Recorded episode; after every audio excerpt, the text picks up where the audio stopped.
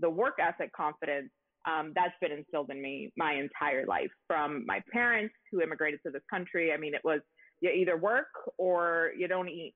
So it was not just a point of pride, but a necessity um, in, in my family and in our lives. So um, that part got it unlocked. I'm Julie Alexandria.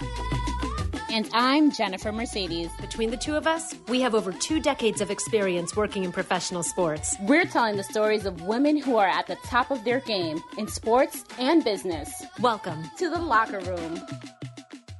From dancer to Miami Dolphins cheerleader to regional sports reporter to anchor of NFL Network's premier headline show, NFL Total Access, MJ Acosta Ruiz knows a thing or two about taking a chance and betting on herself. It is an absolute pleasure to have you here, MJ. Thank you so much for joining us here in the locker room. I have not seen you since our days in San Diego. It seems like forever. That was like a parallel universe ago, uh, Julie, but I'm so excited to be here with you guys. Our own locker room. I've, I've been like waiting for this moment, truly. Oh. I love it. We are so happy happy to have you here for so many reasons, and we're going to get into it. Let, let's just start off. You know, one thing that has always struck me, in addition to your megawatt smile and your incredible energy, is your beautiful and strong sense of confidence. Where does that come from? Is that something that's learned? Is that something that you're inherently born with? Because I feel like it's something that you have taken with you every step of the way and it just shines through. Uh, uh, oh my God. So we're going to get deep real quick. I see here and the, the talk. Um, it, it's so it's so crazy and like funny that you mentioned that right off the top because there are a lot of moments where I find that to be an internal contradiction for me. Like I am very confident in my work ethic and what I bring to the table in, in so many aspects of the, the technical part of my job, right? Like I'm, I'm going to be in there and I'm going to work harder than everybody else. And in those things, I'm very confident, but inherently in, in me and in MJ, um, that has been and continues to be a, a very slow journey to get to that like place of self love. And I do think that self love and confidence go hand in hand in many ways. So um, I'm still learning that part to answer your question, but the work ethic confidence um, that's been instilled in me my entire life from my parents who immigrated to this country. I mean, it was you either work or you don't eat. So it was not just a point of pride, but a necessity um, in in my family and in our lives. So um, that part got it unlocked. The other side of it, still working, still growing, still learning.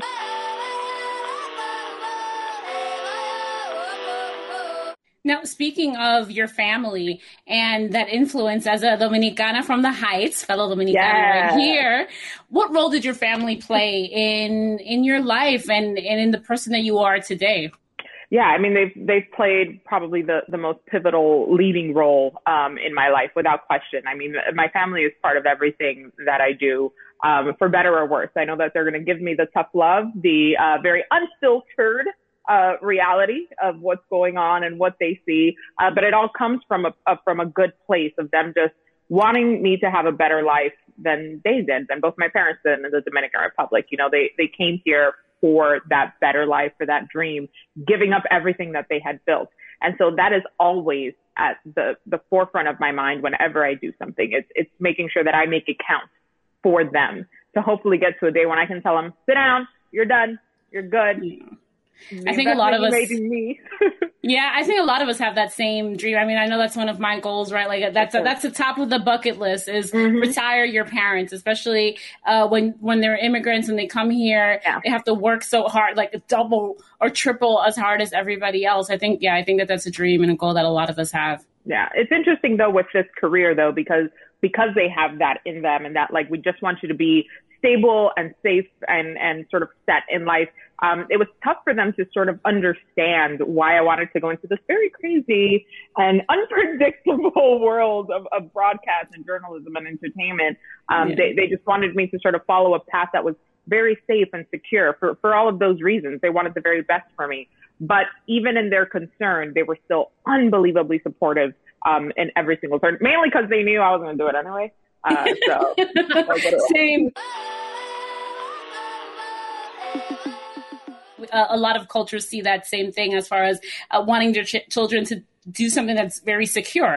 As a journalist, I mean, I'm sure the same with you. It took a while. It, it it's taken a while, you know, for us to break down these doors and be where we are today. So yeah, I mean, I totally get it. So let's talk about a point of the career that we've all experienced, and that is that it can be a very lonely place because oh. oftentimes you pick up from your home and you have to relocate to cover a team, to cover a city, whatever it may be. Can you take us back and take us through what that was like for you in some of those quiet moments? It was a real start, you know, I, and granted, like I had friends who are in the broadcast business who went to like I don't know, the middle of America, I can't even, you know, towns that we'll never ever recognize. So like, we were lucky in that sense, Julie, that we went to San Diego, California, pretty beautiful city, but still it wasn't home. And when you leave, like you and I both come from the East Coast, like very big cities, New York, Miami.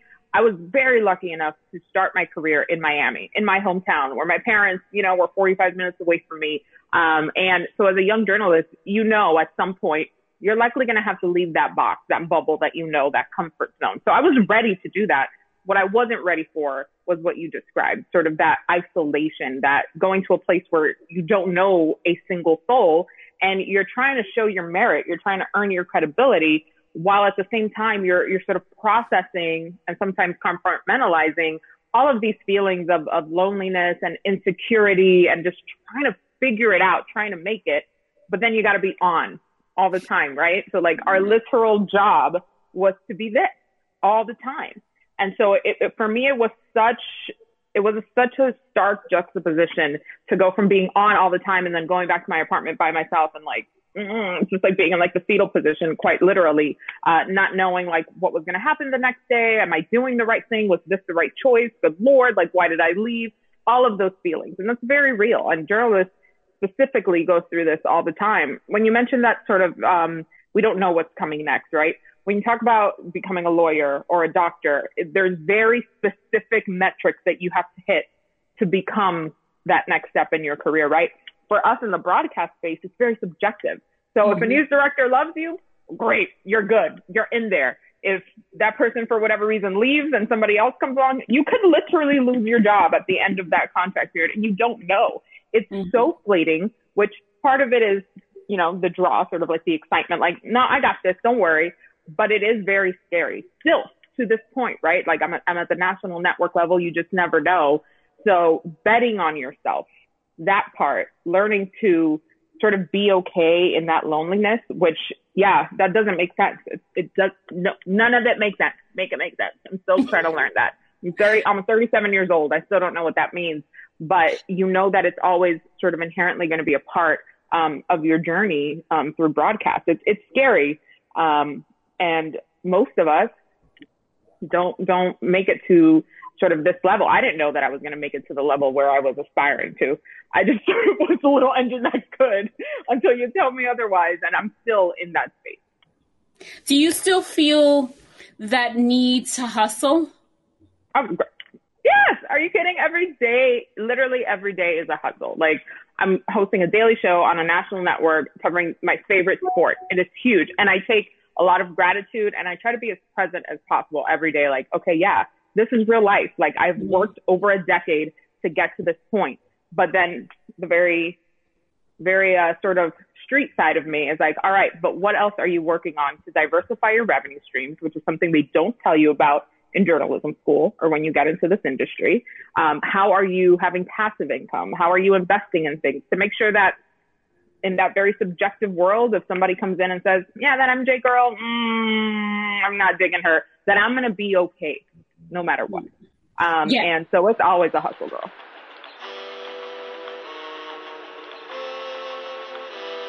When you were coming in, coming up um, in this industry, was there ever another woman in the in the industry that was your mentor? I'm sure that you are a mentor now to to others, but was there ever somebody there for you? Yeah, there was a couple of people. I mean, one of my professors was um, at Barry University, Connie Hicks. Uh, she was a long-standing um, local news anchor in the Miami market, um, and she, I mean, she was as as tough on me as you could possibly imagine. But I knew it's because she saw how much more I needed to grow and she saw the growth potential in me. So I took every single thing she threw at me, but we also had really deep conversations about what I really wanted out of my life, out of my career balance and to this day, she's she's one of those people that I always reference top of mind. Um, and then um, one of my very best friends in life and in this industry, Joy Taylor, we went to college together, both took class with Connie Hicks. That's how we met. Um, and she has been a peer mentor every step of the way um, and vice versa, right? Um, I mean, it, it's been such a blessing to have somebody who is literally going through the same things you are um, in your career, who understands the nuances of what happens, not just in broadcast, but in sports broadcast specifically. Um, and, you know, I, I never take her point of view and her friendship um, for granted uh, because it has been such, such an advantage um, just having one another. You know what's something that I really like about you and, and Joy and a lot of other women um, who've been coming up in the industry is that you guys have made it okay to be cute, to be fashionable, at be smart yeah. at the same time and know what you're talking about because I feel like you know back it, I mean not even that long ago and there still are a lot of men who believe you know women should be a specific way look a specific mm-hmm. way in order to be taken seriously right and and it's not like we're it's not being over sexualized but it's like we can still be fashionable without being sexualized in the industry right like there, there's so much nuances with that come with that but I, I feel like you and Joy um, specifically because you're women that I follow have made it cool for us to look cool. You know, it's like, it, yes, we can wear hoop earrings. Yes, we can wear our hair curly. And I'm sure that Julie's going to get into this more, but like, it's important. It's an important aspect of the industry as well. So I want to thank you ladies for, for that. Yeah, it's been interesting because my entire time, like I, I, I think people think I became a cheerleader, a Miami Dolphins cheerleader, and then I became a reporter. I was 28 when I became a Miami Dolphins cheerleader. So I was already in the business. I was already reporting. I was already hosting. Um, so I was doing both at the same time. And that is a very direct reflection of, of sort of what I stand for. You don't have to strip away your femininity or mm-hmm. your masculinity or your non-binariness or whatever it is that you are inherently does not equate um, your qualification for this job. So whoever you are and however you come to the party, that is not only okay, but it's needed in the space.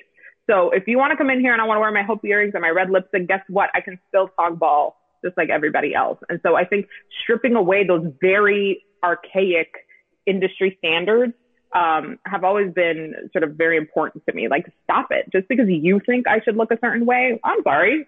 Who, who, who, who named you like the grand poobah of my life? but was that something like is that something that comes with experience or was that because I would imagine, and I, I want to talk hair for a minute because we're ladies and we like to talk hair. Because when I met you, you wore your hair straight. And there was a moment then when you started to pepper in wearing your natural um, texture.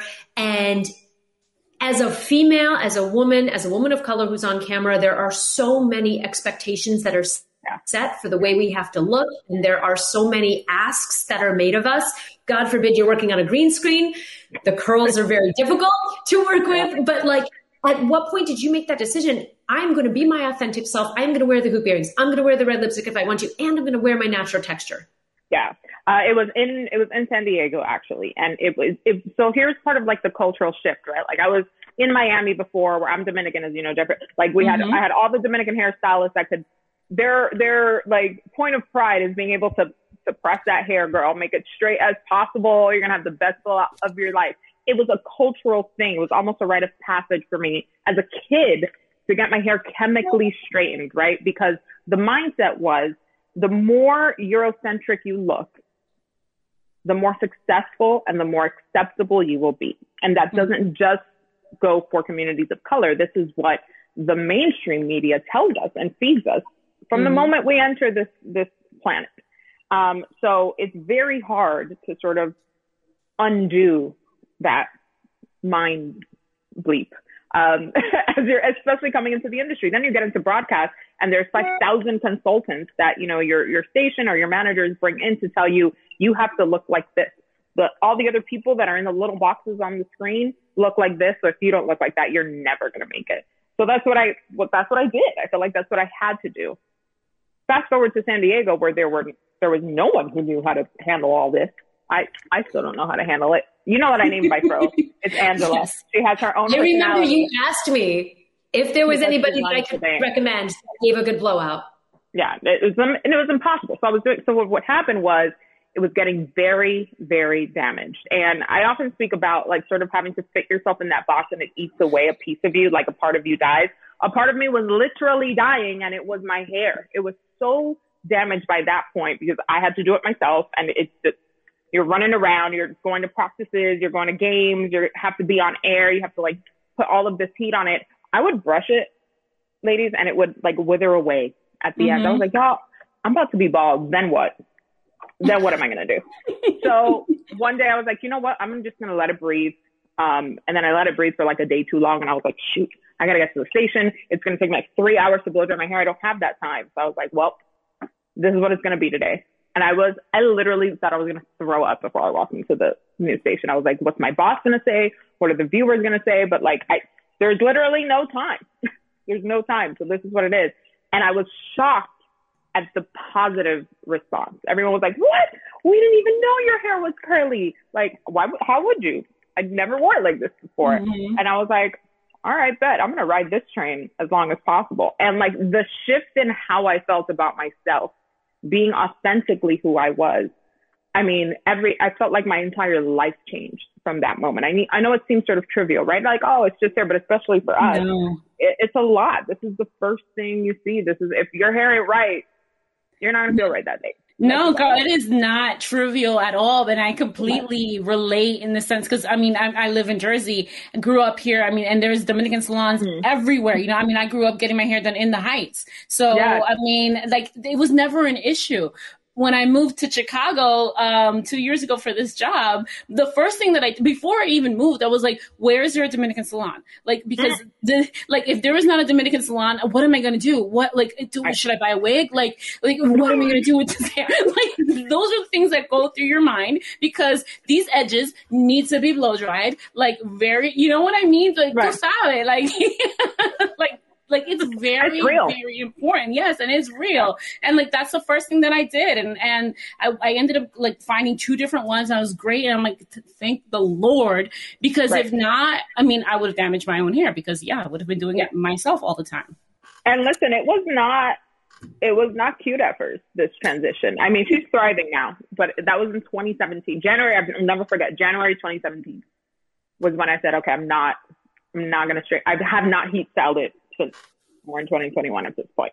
Um, and it was it was rough because it was so damaged. It would like curl and then be like straight and then be like mm-hmm. frizzy and then like this side would grow, but this side wouldn't grow. And I was like, well, there's no turning back now. Like I'm in it. So I had to like sort of like white knuckle through the very awkward little pro phase, but we've we've evolved. Angela has uh, definitely sort of um, repaid me um, for for all of my efforts.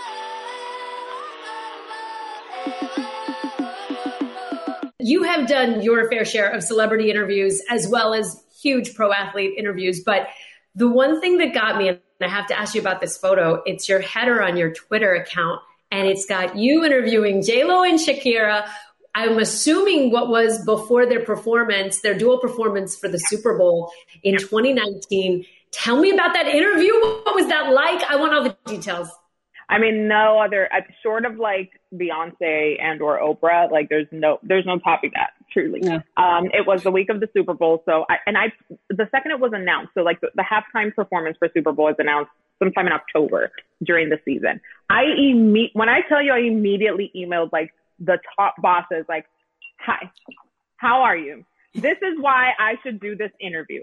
X, Y, like reasons A through Z, and then we started all over again. I, I just I wanted to make sure that um this moment, like this was huge. It was two mega Latinas who I have followed my entire life. Um, and I didn't know if they would say yes, but I was like, I'm gonna shoot my shot, and they did, and I was like, oh shit, we're in it now. Okay, got it. Uh, we're doing this. And then I said, well, that, one of the main reasons I said is I think this is very important for us to reach the Latino audience. Like I need to be able to do this interview in Spanish as well. There was nobody else at the network who, who could do that.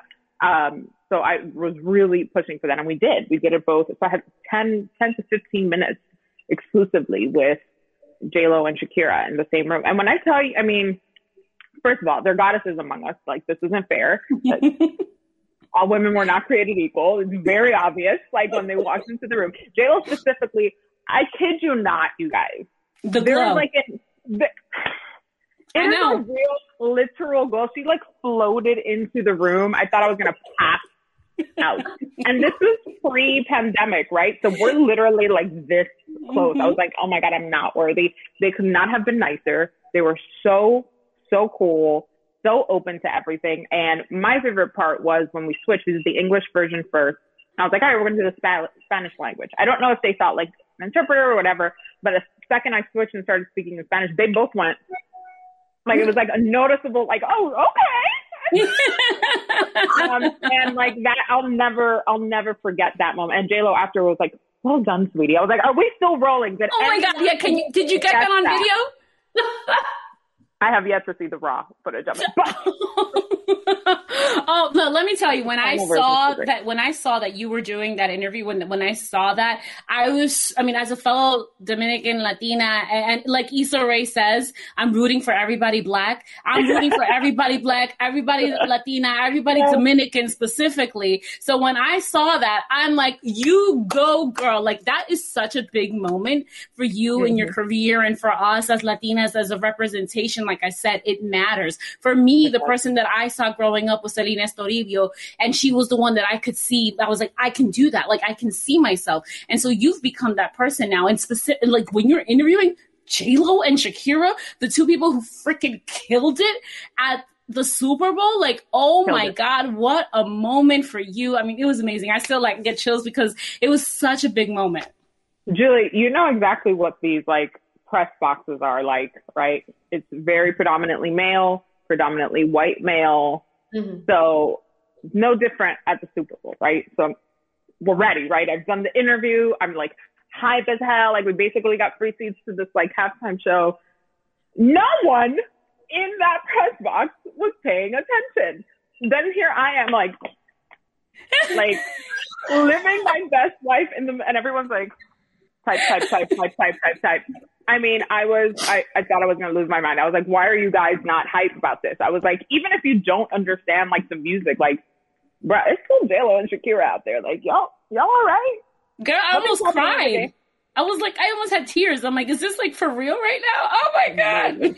I was doing most. I did not care. They were not going to take that moment for me. I was like, this isn't for you anyway. Whatever. I'm here.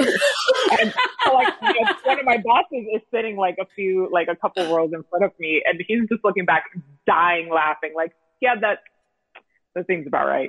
Like what's happening right now. It's like I don't care. This is like history right now, and none of y'all are even looking up to see what's happening. I was offended personally. That was an incredible moment because if you take into consideration where we were as a people, where we were as a country, where we were as women coming out of a four year, very dark, dark time, yeah. that was a moment, that was a cathartic moment. moment. The future starts now and the future is bright. Yeah. And no that's what it meant to me watching them. I said, this is a major delineation of the bad times are behind us and like let's usher in a new era, a new moment but I want to go back to what you said about when you heard that these two women were headlining, that you got on your keyboard and you straight away asked your higher ups, what does that say? And can you speak to the power of putting yourself out there and asking for what you want? Because so many women are so afraid inherently to ask yeah. for what they want. What I've learned is listen, at the, at the baseline of everything, the worst case scenario is a no. And how many times have we heard no? More than I can count, right? So I'm like, if that's the worst case scenario, then what's stopping me from just asking? Who knows? Just shoot your shot. So like every year at the beginning of the year, I don't really make resolutions, but I pick sort of a theme for the year. And for 2020, ironically, it was be bold. Um, and it sort of started with that before we got into 2020, because this was like October, but I was like, okay, this is happening in February. I was like, I'm just going to do it. Like, if they say no, whatever, at least, but they don't know. Like you have to stop thinking that people will automatically put you in that room, right? You have to advocate for yourself at every step. Mm-hmm. So I couldn't have sat there like as the only Latina at the network and been like, oh my God, no, they're for sure going to think that like it just makes sense that I should be in there. Why would they? Like they're not here for me and my, my advancement. Like I'm here to do a job. So as part of my job was making sure that I showed them these are the advantages of having me do this interview. This is why I'm the only person who could do it in two languages. We're reaching a much bigger audience, an audience that often feels very left out, especially within the NFL, even though Latinos make up a huge portion of the fan base there. So I knew all of these things and I said, all right, this is where I can flex that muscle. And this is why it's so important for me to be here in this space. And if I don't say it, I can't expect them to just like magically know. They're also not mind readers. Let me make it as easy as possible for my bosses. So that was mm-hmm. my mentality in that. And also like, oh my God, I really want to do this interview, but I didn't know. I had no guarantees. I just like sent it out there and I was like, all right, vaya con Dios. Let's see what happens. Um, and, and it worked out. But, you know, we put a lot of work and a lot of research into it. And there was a, you know, once it got approved and vetted, you know, there's a whole process, as you guys know. Um, you have to go through, you know, both of the artist, um, teams and making sure that they're okay with what you're going to bring to the table and how we're going to set things up. I mean, it was this whole like orchestrated thing. And then I started getting nervous, like once I walked into the room. Um, but the point of it all is you have to try. Now, when you try, make sure you're ready though. Like, don't just start firing shots without like any aim or any vision for it. I knew what I was bringing to the table and I was ready to step that up and go full in for it. Um, and I think that's why it worked out so well because they were like, well, damn, well, she just just explained the whole thing. Like, how could we possibly say no?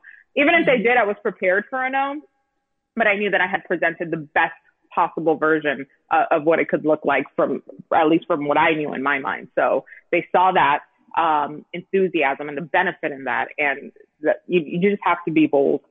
It's it's gotten me a lot farther than than playing timid and like just waiting for things to happen. You have to try and go up there and get it and bet on yourself, like you said in the beginning. Mm-hmm. Continue to always yep. bet on yourself. I when I interviewed Juan Soto um, the beginning of this year, uh, there's a bit, there's a lot of talk about who's the best player in baseball. Is it Bryce yeah. Harper? Is it Juan Soto? Is it this? Is it that? And I I asked him, who do you think is the best player? And he said, you know what? I think Mike Trout is a great player. I think he's the best player in baseball. But if we're going one on one, yo voy a mí siempre voy yeah. a. And like that's the attitude that we all need to have. That's the best piece of advice I think that we can give all women in this industry is siempre a ti. Always mm-hmm. bet on yourself. Totally. Totally. I mean, guys do it all the time. Yeah. Every day. And they don't flinch. They don't hesitate. You know, we've always been sort of conditioned to play it safe and like know your spot and know your role and stay in your lane. Nah, man. I grew up driving in Miami. Nobody stays in their lane. or New York, for That's that right. matter.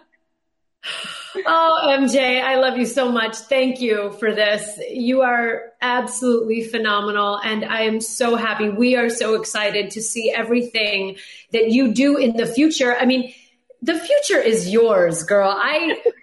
I see big things for you. I mean, you are killing it on NFL Network, but the sky's the limit. Thank you for joining us here in the locker room. Thank you for your time and for those gold coins because you put out some expert advice. So we appreciate it. Thank you so much for joining oh, us. This was amazing. Like like a little brunch, but with no mimosas. Next time. Next time.